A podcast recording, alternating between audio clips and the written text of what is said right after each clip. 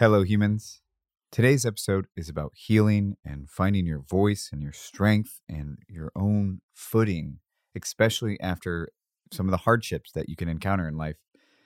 Because if you're one of the unfortunate souls that wasn't handed everything in life and had it very easy and was full of just loving and kind relationships with all the time and attention and care and in the world, and you are one of those undesirables that has picked up some damage along the way, some unfairness and sabotage and trauma, well, it's easy from time to time to compare yourself to others and think, you know, I'm damaged, I'm broken, and my outlook on life is always going to be different, and I'm never going to be able to have the life that somebody who hasn't gone through this stuff would have. And what if you are? What if you are broken beyond all repair and have totally crossed a very real imaginary line of trauma that once you experience this much, you can never come back and live a normie life full of rego stuff with cool, healthy relationships and a nice, good, awesome self-relationship? And no, all those awful things you think and feel about yourself are super true, objectively true, like scientifically provable if the scientific community even gave a shit enough to even try to prove it. But they don't, because you're part of the broken toy club, and you will always be damaged, and you might as well take back that angry individual who always made you feel like you were walking on eggshells and never ask for a raise or stand up for yourself, because you're not even worth it, bro. You're broken. Forever. Jackson, my son is watching me while I'm recording this. Or maybe not. Or maybe, you know, picking up some damage, some more severe than others, is part of the human experience. And although, you know, I wouldn't wish it upon anyone, I think it is very real. And I don't think the word trauma gets thrown around enough, to be honest. I know in my life, I've experienced some hardship that is not typical, but the more I've gotten to know people and really gotten to see people, I've gotten to realize that even the ones who I feel like have had it easy have something that to them feels huge. And so today's guest is Reema Zaman, and I found her from her new book, I Am Yours, which is wonderful, but she is also an actor and visual artist and now an author. And the book is about her overcoming some of the hurdles she has had in life, some of the things that have really made her feel like she should stay silent and be little. And it's about her journey into finding her strength and finding her presence in the room, which, boy, does she have. And not only do I think the book is good, and it was challenging for me in some ways, but I'm excited to follow her career. I think she's going to be a wonderful voice for those of us who constantly do have that thought that, oh, well, you know, now that this has happened, I can't actually be normal, which is something that I fight with often and actually currently. It's been coming up. So here is my conversation with Reema Zaman. We're good. Okay. Reema, hey, thanks for having me. I guess we should thank your host for having us. Thank you, Sam, for being here and having me. For everyone out there, we're in an old San Franciscan Victorian. There's music lessons happening down below us, so we're just going to do the best we can. There might be some unexpected noises. Reema. You're on a brand new book tour. I am. And you just told me that this is the third event tonight. Mm-hmm. So Congratulations on that. Thank you. For any of our listeners at home who haven't looked you up yet, Who are you? My name is Reema Zaman, and I'm the author of the memoir, I Am Yours. And I am a writer, a speaker, and an actress, and an artist from Bangladesh. I was born in Bangladesh in 1983, and then I moved to Thailand with my family when I was 6 years old. And then I immigrated to the States by myself when I was 18, and to pursue my dream of being a voice for the stories and souls that had been silenced. Because I had grown up in Thailand and Bangladesh, I became aware from a very early age of the silencing that happens to girls and women, especially in my cultures, but all around the world. And it instilled in me this fire and this conviction that I had to do something about it. And I know that art gives voice to what would otherwise remain silent. And so I always knew that I would become an artist of some sort to give voice to the things that have been hidden for so long. I think part of your story, which, let me rephrase that. I think a major theme of your story is really recognizing and combating abuse and emotional abuse and physical abuse and how subtle it can be at times. It can. But I think it's really important to recognize your beginnings, which kind of primed you for what would later happen. Right. Can you tell us about your family structure and your upbringing just to... Sure. For the story underneath the story, right? That we all have a story underneath the story. And my story is my parents had an arranged marriage in 1982, a year before I was born. And they were children. And as is the case in so many relationships, children trying to raise children, things can go awry.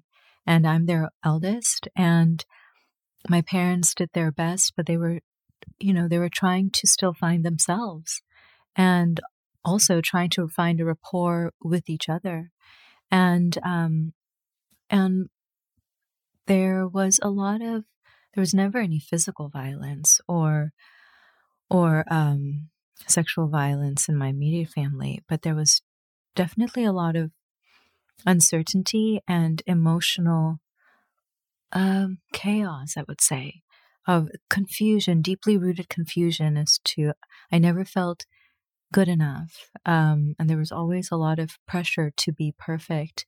And of course, it was never overt. It was never overtly told to me that I wasn't enough, but there was so much messaging. And I have a much better relationship with my father now, but he is a Bangladeshi man, and he was brought up in a traditional way, and he was also brought up without a father. He lost his father when he was a young child, and so he didn't have a role model to lean on. So how was he supposed to know how to father and parent well? And I saw my parents model a rather toxic relationship where there was a lot of love, but it was kind of love that lost its way, didn't know how to healthily land or fulfill or satisfy. And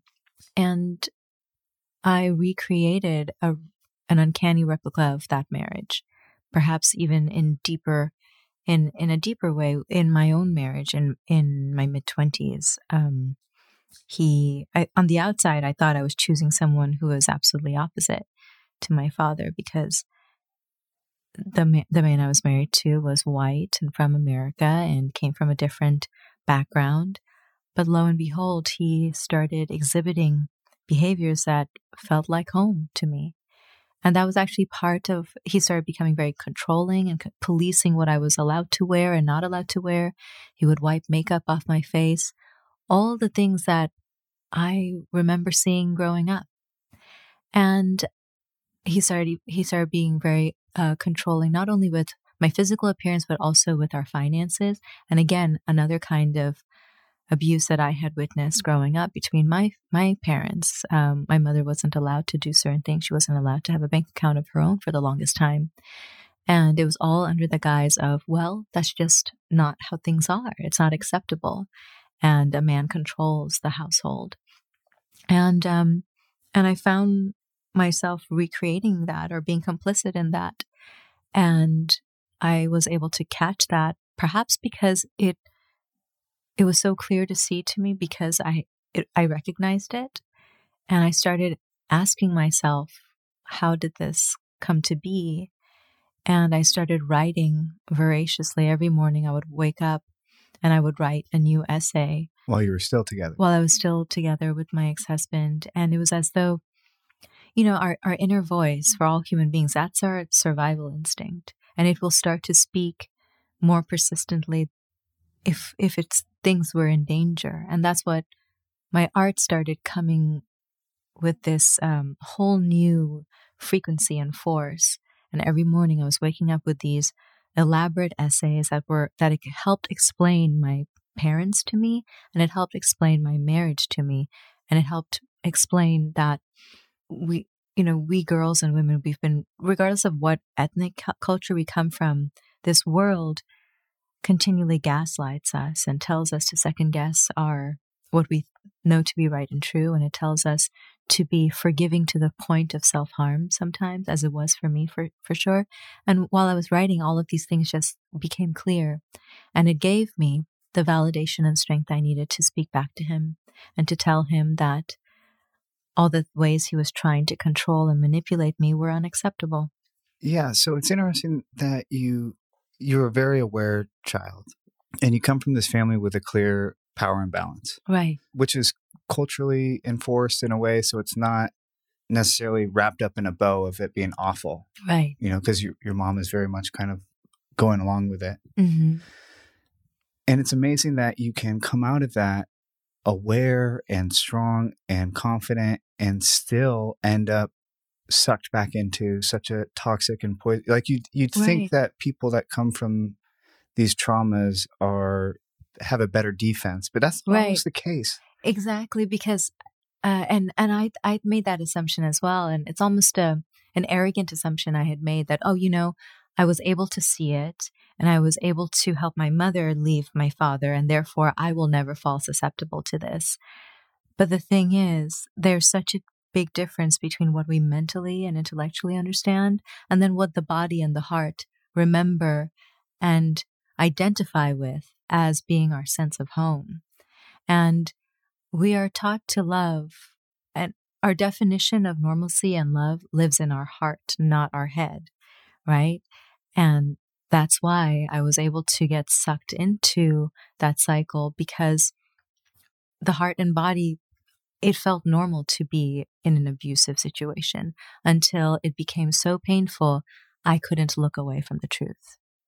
So you're a believer that the body kind of has, it holds on to its comfort zone from... Absolutely. That terrifies me. I know there was a book that came out this year, right? Or came out, The Body Keeps Score. Was that this year? Yes. And I couldn't even actually pick it up because the thought of that is so scary to me. Right. I mean, at the same time, it's knowledge is power. So understanding that for me has given me a great deal of, first of all, I felt so ashamed for such a long time. And I know that a lot of survivors of abuse, we berate ourselves with sentences like, I was so stupid. How could I have done that? If I'm that stupid, perhaps I deserved it. And for me, accepting that, our psychology and our body's identifiers has its own almost like algorithms that feels normal. And it helped me release myself from shame, which is a big part of the healing process, as well as the process toward making stronger, wiser decisions in the future. If you could, for a second, I'm actually in the audio version of your book, which I started after reading your book. I'm at the point where you meet your now ex-husband. Mm-hmm. It gives me goosebumps just thinking about it because you captured it so well. If you wouldn't mind kind of capturing how it started, because right. it starts slowly. And I know this because I've actually, this project, Hello Human, started with a piece called The End of the World Part One, which is when I lost a relationship that was really important to me. And I exhibited a lot of those behaviors. Actually, it was that crushing moment of losing this person who I really cared about, right. where I had to examine the kind of partner that I had actually been. Mm-hmm. There was the partner that I thought I was. Right. And then as it became clear, she wasn't going to take me back. And as it became clear that I didn't want to feel this again, I had to look back on it, and this book was challenging for me, to be honest, because it made me on the defense a lot, right? Because I've, it wasn't at such an extreme of controlling behavior, but right. I've totally judged my partner for wearing makeup a certain way, right? Or felt like how she looked when she left the house was some of my business. That's part of why that relationship ended, was that kind of control and jealousy and. ugly behavior. And yeah, if you could kind of tell us about the slippery slope, how you ended up in a full-blown emotionally abusive relationship, how it snuck up on you. Well, first of all, thank you for sharing that. It takes a great deal of self-acceptance and courage to share that. And thank you. And I did want to write a book that invited men to have deep self-examination, because I think so many like male aggression and male control has been so normalized and also almost rewarded in our culture that so many people unwittingly, unconsciously, they start adopting those behaviors, and it becomes a large part of why our relationships then break down, you know, even if we have good intentions. So I'm happy that this book helped you kind of do that a little bit more and look into that. So when I met my ex-husband, I mean, I thought he was the most, well, he is, he's one of the most charismatic, gorgeous, larger than life characters one would ever meet. And he was the life of the party. And I was so happy to slip into the quicksand of his very big personality and his big way of feeling emotions, whether it was joy or anger. Again, that was something that felt like home to me. And it felt really good to be, he had this devouring kind of intensity and a devouring kind of desire to attach and merge. And I, as a woman as a girl who had never felt truly at peace with myself, or had felt I was always searching for people's acceptance and love. I always had that feeling with my parents growing up. It felt so nice to be, you know, it felt finally like somebody wanted all of me, and I was happy to succumb to that. But very quickly, his desire to want all of me became his desire to control all of me and to have a say in everything I did, and policing my clothing, policing even my makeup choices, hair, how I did my hair, how I spoke. And everything was positioned in the guise of, well, baby, I'm doing this for your own good. It's because I love you. And and we have that kind of language that, you know, in Hollywood, where you complete me, or, you know, male aggression is so normalized and flaunted as the whole, you know, women love dangerous men kind of trope. But all of that, like that sexiness comes from kind of this aggression. And so I had, you know, I was raised on all of that television and Hollywood mythology. Bad dating behavior on both sides. Yeah, is, you know, definitely. In terms of jealousy, especially. Right. And you know, the message that like jealousy is an indication that the person loves you. No, it's not. It's, you know, it's something else going on in ourselves if we rise to jealousy. And very quickly, what started off as control and policing became aggression and dominance, and a need to feel dominant over me. And I knew that he suffered. Well, all bullies. Their bullying behavior is rooted in insecurity, and he became more insecure the more success I found in my career as an actress. So he would grow both resentful and happy for my successes, and insulted and impressed by my talents. And there was space only for one person's voice in our relationship, and that voice, he insisted the voice had to be his. And again, I wanted to write about all this because it wasn't ever done in a, it was all done in such a subtle and slow creeping way, until one day I found myself in full blown out absurdity and pain. And I think that's how abuse occurs. It happens in small steps, and we're conditioned to be nurturers and to be ever forgiving and compassionate to the place of self-sacrifice and self-harm. And I rationalized moment after moment, action after action of his. I over-rationalized to the place of where I was just trapped.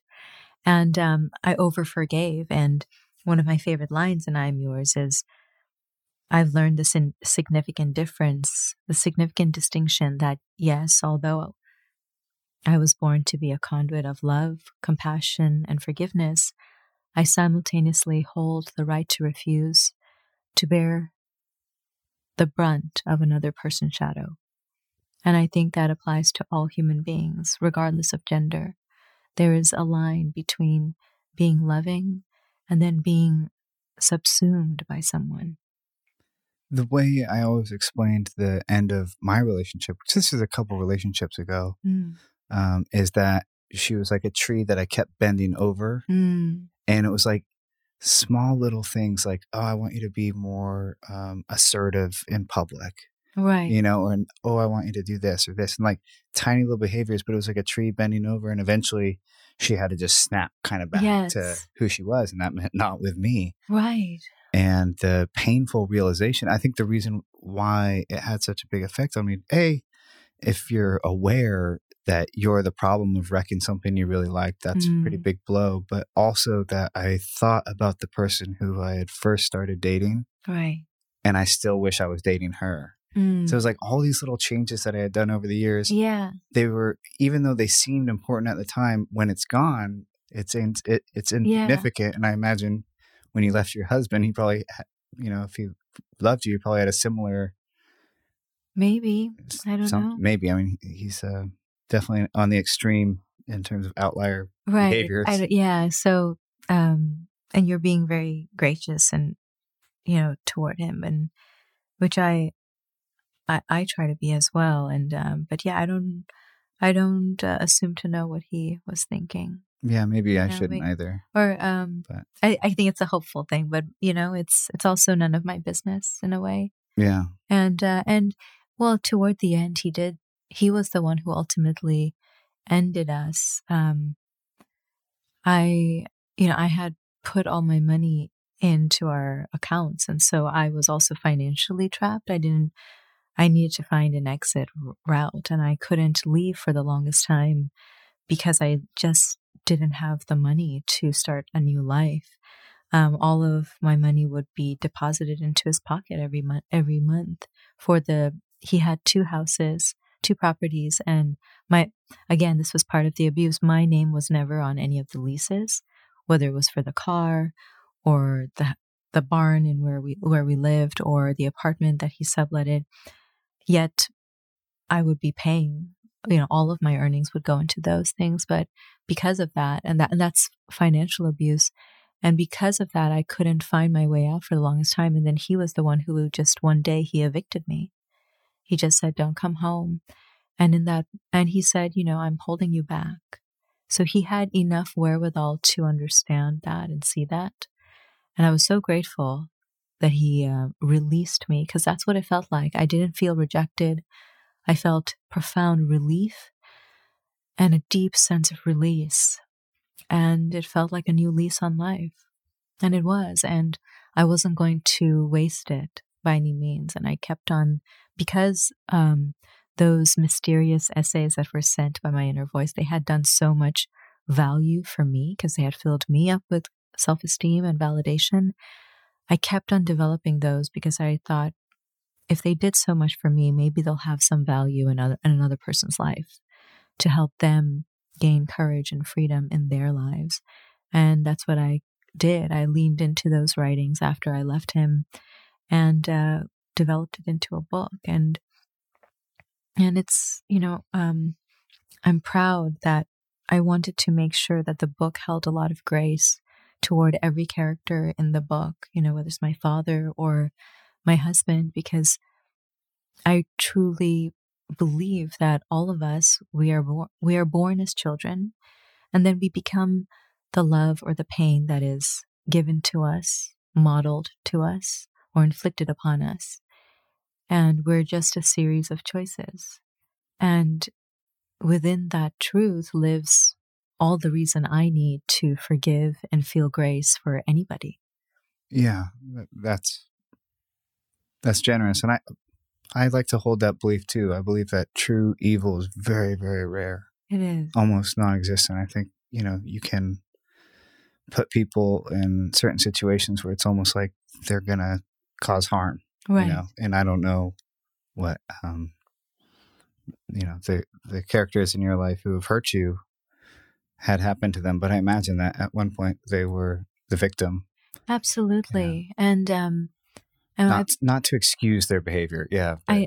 Thank you. And not to exonerate anyone's behavior, yeah, exactly. But there's always so much room for pause and self-examination, accountability and ownership, as well as, you know, examination, accountability and ownership for someone else's behaviors and choices too, of course. And I've also, one of the repeating patterns with the men who have been abusive in my life is that all of them wanted the women in their lives to be of one particular attribute and nothing else. So for instance, my husband and my father, for a long time, our friction came from, and then the other man that I write about too. So in I Am Yours, I never give anyone a pseudonym, nor do I call them by their real names. I give everyone an archetype name for a very specific, you know, very particular reason. So my ex-husband, I call him Peter Pan, and the man that came after him, I call him the Prince. And the Prince is the relationship was a perfect examination in toxic power and the hunger for power and ambition in New York that is such a big part of New York's personality. And with both the Prince and Peter Pan, as well as my father to some degree, for a long time, their trigger was when a woman would go beyond their preconceived notion of what a woman was allowed to be like. Their very limited preconception of, well, you cannot be both soft and strong. You can't be polite as well as forthright. And I think it's because we live in a world culture that says women have to be, that gives us very little room to be complex and complicated. And so any instance where I betrayed that and showed that, oh, by virtue of being human, I am complex, would infuriate those men. And they wanted me to be just one way, but not a multidimensional creature. And that would always rise them to sort of to controlling behaviors and anger. I've been really fascinated with PTSD, and because I believe that life is traumatic. Right. And I don't think the word trauma gets thrown around enough. Yeah.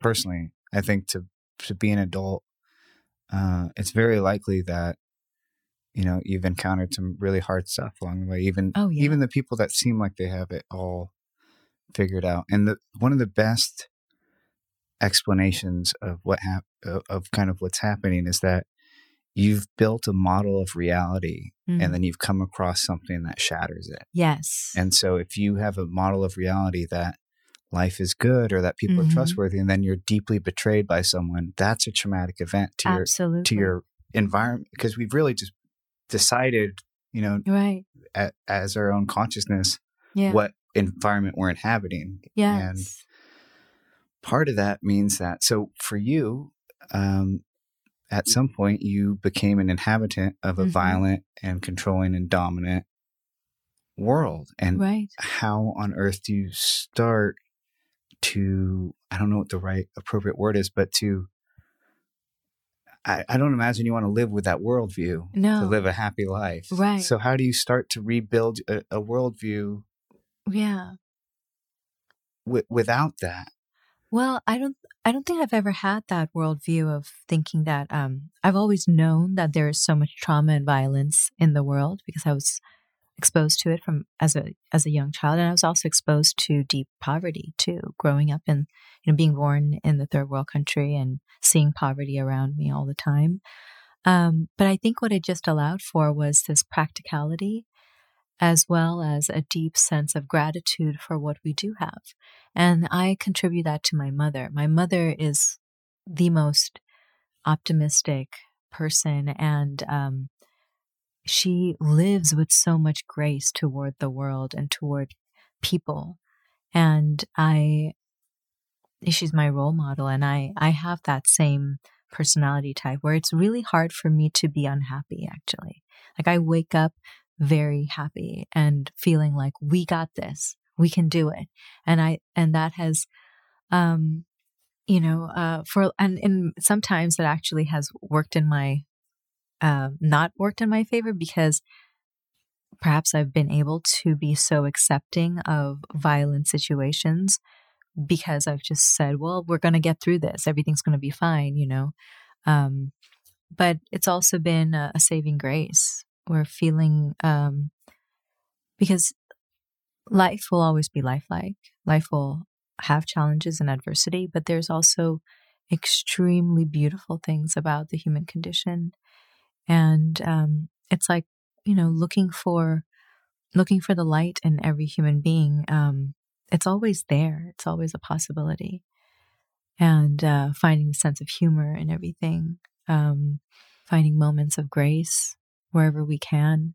And then you just string those along, and suddenly you have the narrative for your day. And we get to decide what we want to focus on, right? And so string up enough moments of light, and there's a rope ladder.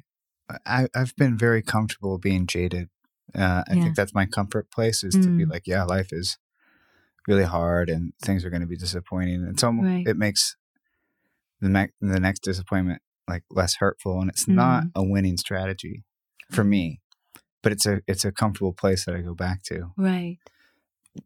One of the things that I've been focusing on this year that I think you could speak on is really finding a sense of strength, and the strength to believe in that inner voice, right? Which, you know, I think a lot of people talk about self-care like it's just bubble baths and massages. This has been on my mind a lot lately, and for me, self-care is like really taking a look at my bank account and figuring out how I'm aggressively going to pursue, you know, being more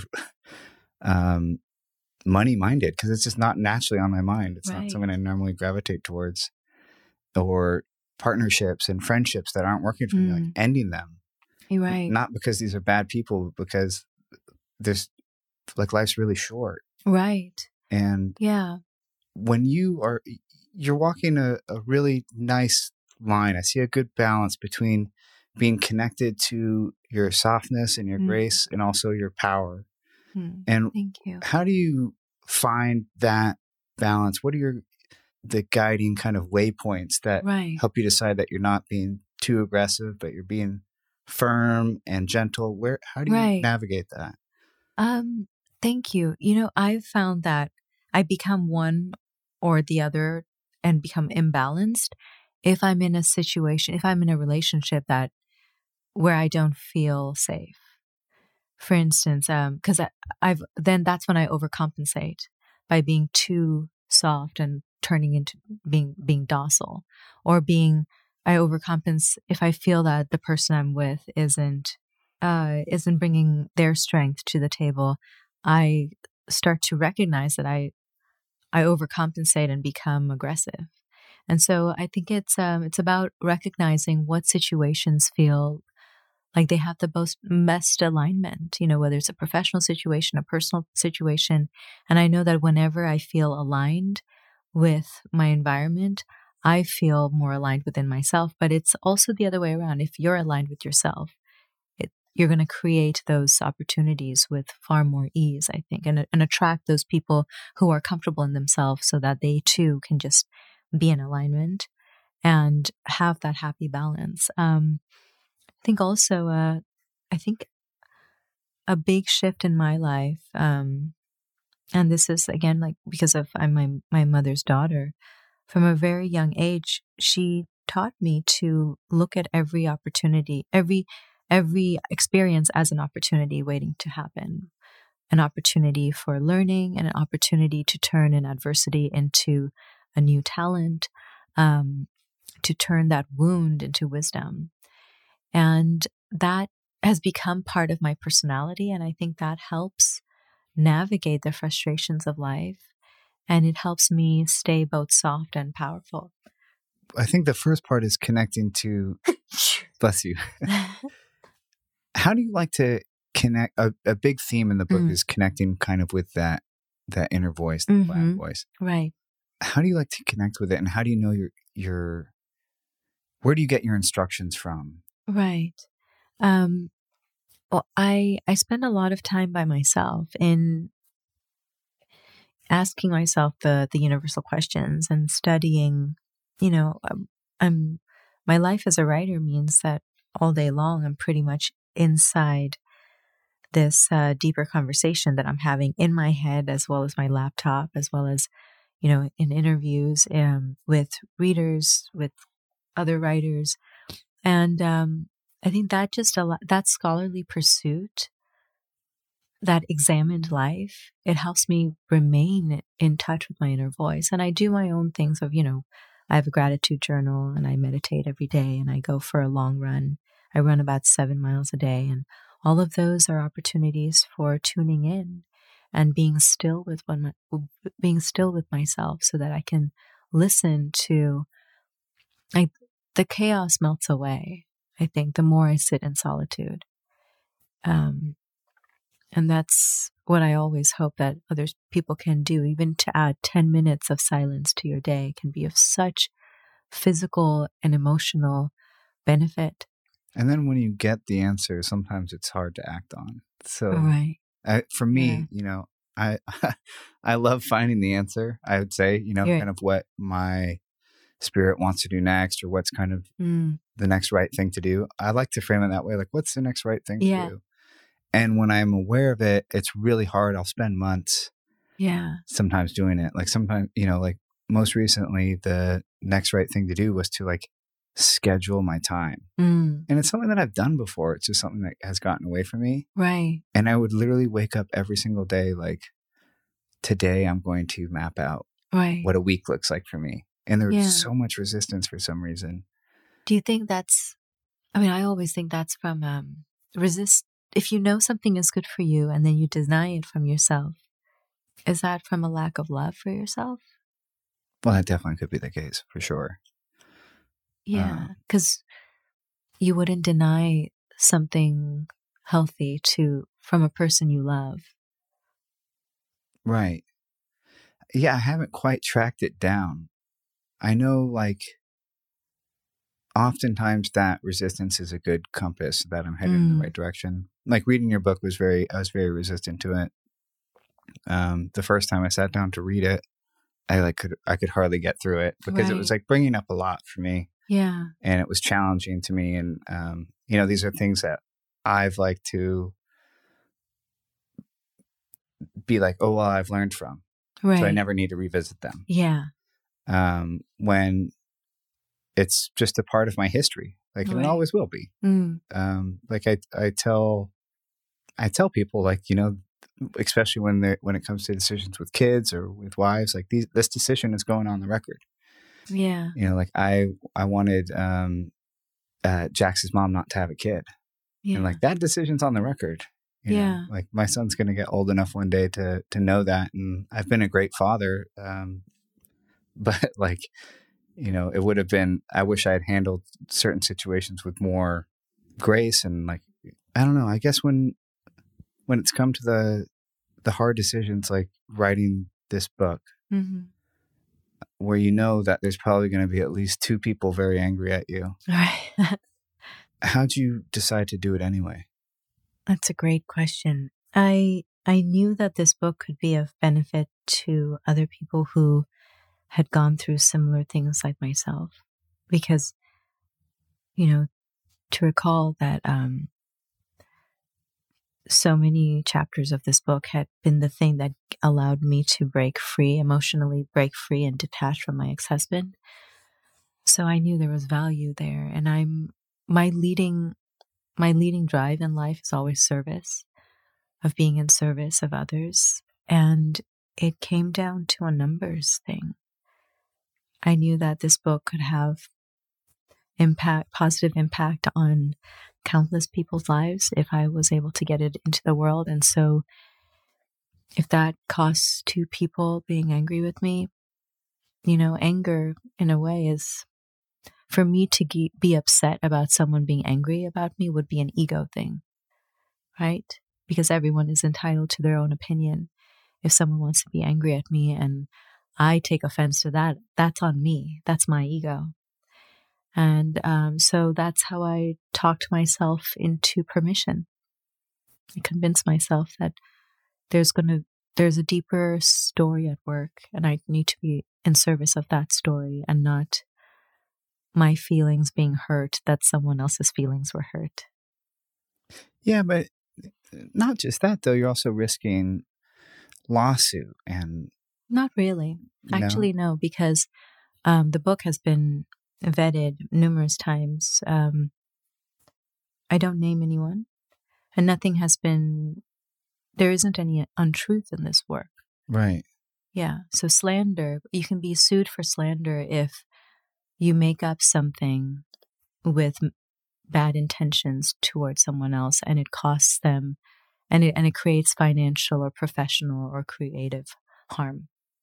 Yeah, I'm not saying that they would have a case, but I'm saying just the fear of them pursuing action that never came up. No, because I also well, my father thinks it's a beautifully written book, and he hasn't denied anything in it. Yeah.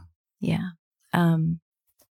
Which is an amazing thing on his part, you know. And I made sure to have a bunch of conversations with him leading up to the book to say, hey, you know, these are the things that happen in our lives. And again, I'm not the first, he and I are not the first Bangladeshi daughter and father to go down this road, right, of the things that happened in our past. And I have allegiance and responsibility to speak on those matters, because silence kills. Silence leads to self-loathing. Being silenced leads to pain. And I'm not going to stand for that. And if I can help someone else gain freedom from their suffering, I'm going to do that. Yeah. And then as for my ex-husband, I don't think he's ever going to read this book, honestly. Like, because really? I know his personality. He doesn't read. But I mean, that's like a, like. But beyond that, there isn't anything in here that. I mean, I write about both of them with a lot of love, and I thank them profusely in the book numerous times for what they have taught me. And there's nothing here that isn't true. Yeah. It's a fear of mine that comes up often. Is I had a custody battle with my son's mom, and so right. Like being tied up in the court system is like right, yeah, scary. But even just the fear of somebody being angry with me because of something I wrote is real. I mean, you're handling it with a lot of courage. Thank whether you. Or not it's inherently hard to you or not, it's a big deal. Right, and you know, it was the thing that kept me awake for a few nights in the beginning, until I realized that it was having so... I mean, this book healed me of the trauma I'd went through as a survivor of sexual assault. It also healed me from my anorexia. And those are no small feats. And so because I felt that transformation happen, I've always been so committed to making this book available for other people. And that service will always override fear. For me, absolutely. Yeah. Can we talk about the journey of loving yourself a bit? Right. I'm somebody who struggled with body issues. I wrote a piece about it, and I've taken steroids at various points, get big, which is something I find attractive in men. And... what's your journey been like in falling in love with your own skin suit? Yeah. You know, it's for the longest time, because I was preyed upon by sexual predators from a very early age, from when I was 11 years old. And then I was also being raised in a culture that really objectifies young girls really early.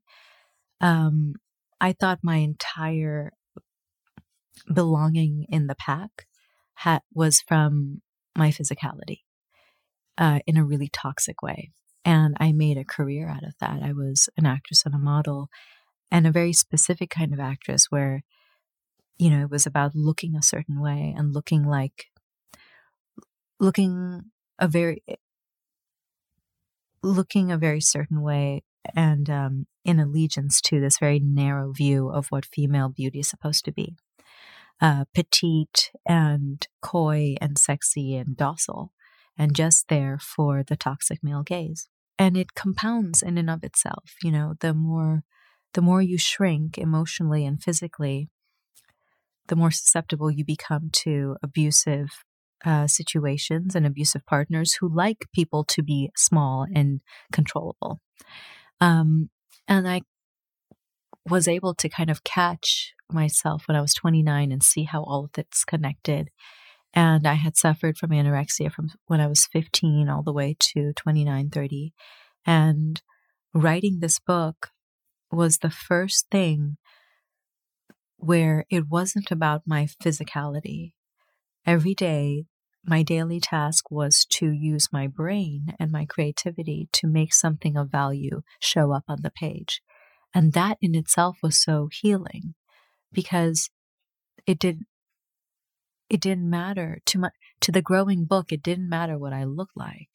And the joy that I would receive from writing a sentence that I found pleasurable, that as well was not, it did not hinge on my physicality. And little pieces by that, you know, recovery comes from taking one little step at a time or one sentence at a time. And with each sentence, I would fill with this really genuine sense of pleasure and self-esteem from using your brain in a creative way. And that started replacing my sense of self. Before, my sense of self was all about how much I weighed and what I looked like in a mirror. And soon my sense of self became one sentence after another sentence after another sentence. It's funny that the path, you just kind of illuminated something with the path to recovery or growth. Like you said, it's like one little thing at a time. Right. And it's the same with destruction. Absolutely. Like it's the same with slipping into a destructive relationship. That's brilliant. It's like these little things happening. So it just made me aware of like, oh man, like everything. It's all these little decisions combined. Right. Like my choice today, I'm eating much better. And today I kind of slipped. Right. And I slipped throughout the day. Mm. Like one little cheat here and one little cheat there. And I love that. It's one little thing, you know, it's the butterfly effect. A butterfly flaps its wings, you know, halfway across the world, and then it picks up. It all just kind of happens. And that's how our lives are built too. What's most important to you right now to living the life that you've reclaimed and making the most out of it? Being present for all of this, continuing to be present and my best version of myself. The memoir is an unusual book in that it's both very intimate and it has this largesse to it. And that's what my life feels like every day, where I'm getting to have, I have the honor of having these really intimate and also really big conversations. And maybe that's what human intimacy is, the biggest thing in a way. You know, there is so much largesse in that. And my daily task is to be present for it all, to go through my, you know, doing my meditation practice every morning and eating healthily and going for my run so that I can be physically present and my best self for the largesse and the intimacy of it all. You can tell me if this is too much, but are you dating right now? I'm actually not. I took an indefinite. By choice? I was kind of dabbling in dating, you know, when I started writing the book. And then, you know, a big part of the book was I wanted to really examine the psychology and the conditioning from childhood that had made me attracted to and loyal to abusive partners. And also I wanted to address and heal my anorexia. And so, you know, within a few chapters of the book, I started healing and therefore transforming, from the girl who started writing that book to the woman she was becoming. And I had tried to date people, but it was as though I was, you know, if you're partnered up with someone in class, but then you're 3 chapters ahead just because you've been taking extra classes, you know, after school or something, or putting yourself through scholarly pursuit. And I've been doing this really condensed version of scholarly self-examination. And I started growing out of the girl who would go on date number 1. Does that make sense? Like by date number 2, I would have become like a whole new transformed, like the next version of myself. And I realized that for me to really go through this, the 180 process, I needed to go about it myself. And then, and I also wanted to hear what my voice sounded like without a man's in the room. Because so much of the girl I used to be, she was created as the negative space around a man's positive space.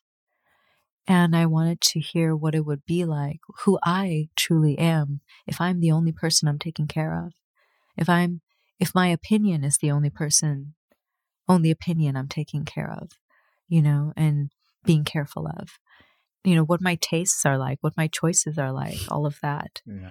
And it's, and then a few years ago, when the book left my hands and, it, you know, my agent took it and started shopping it around to different publishers, there was an opportunity of, okay, should I start dating again? And I realized, no, if I really want to launch my career as a speaker at, on a national level,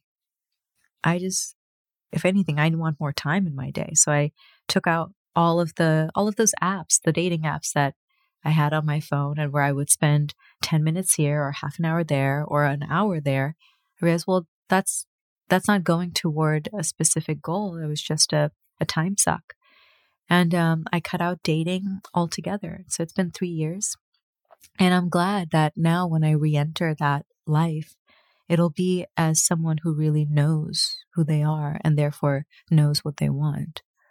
I'm taking a similar break. Yeah. Where I feel like there's so much change happening within myself. It would be, it's like almost unfair. Unfair that if we date for 6 months, like I could end up being kind of different in 6 months. Yeah, exactly. Because there's not a lot of me that isn't up for negotiation at this point. That's a beautiful and perfect way to say it. Yeah. Like, I'm really open to change. Right. There's some things that aren't working. Absolutely. And and you know how I spoke about earlier where it's a rare man who is comfortable with female power. And especially since the way I carry my power, I'm a very tender person, but at the same time, I have this powerful voice too. And I kept on finding myself in situations where I was dating men who were just uncomfortable with that. And I thought, you know, let me just grow into my full power, see where the chips land, and then see who is able to stand next to me in my power. That's wonderful. What are you most looking forward to in relationship? Being with someone who is strong and powerful and courageous in their own skin. And not afraid of yours. And not afraid of mine. Yeah. That does sound nice. Right? So let's check on the time. Oh, we're doing okay, actually. Oh, we're right at that point. Perfect. I guess I can just end it on the question I kind of always end it at. Right. But if I was to hand you my cell phone and on the other line was a young person who was about to go through some of the similar chapters that you went through in life, what are the most important bits of information that you would want her to know? What would you tell him or her? But we'll just say her because you really resonate with that. What would you tell her to kind of help her on her journey? Right. It's not your fault. You did not bring this upon you. You are never deserving. No human being is ever deserving of unkindness or cruelty, and therefore this is not your fault. And you do hold the inner wisdom to navigate your way through the darkness. And if somebody comes toward you and says that the only way out of the darkness is by succumbing to their control and their choices for you, run away from that person because they're part of the darkness.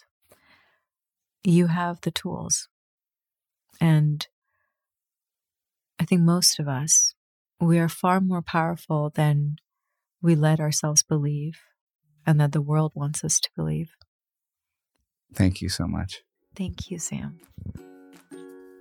That's it for today's episode. For more of Reema, you can check her out. All of her information, at least her social media and her website, are in the show notes.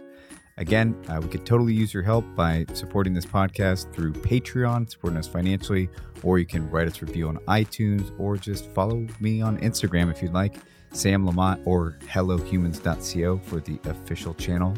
This is the How To Human podcast, a production of HelloHumans.co. And I hope you guys have a lovely day. All right, until next time.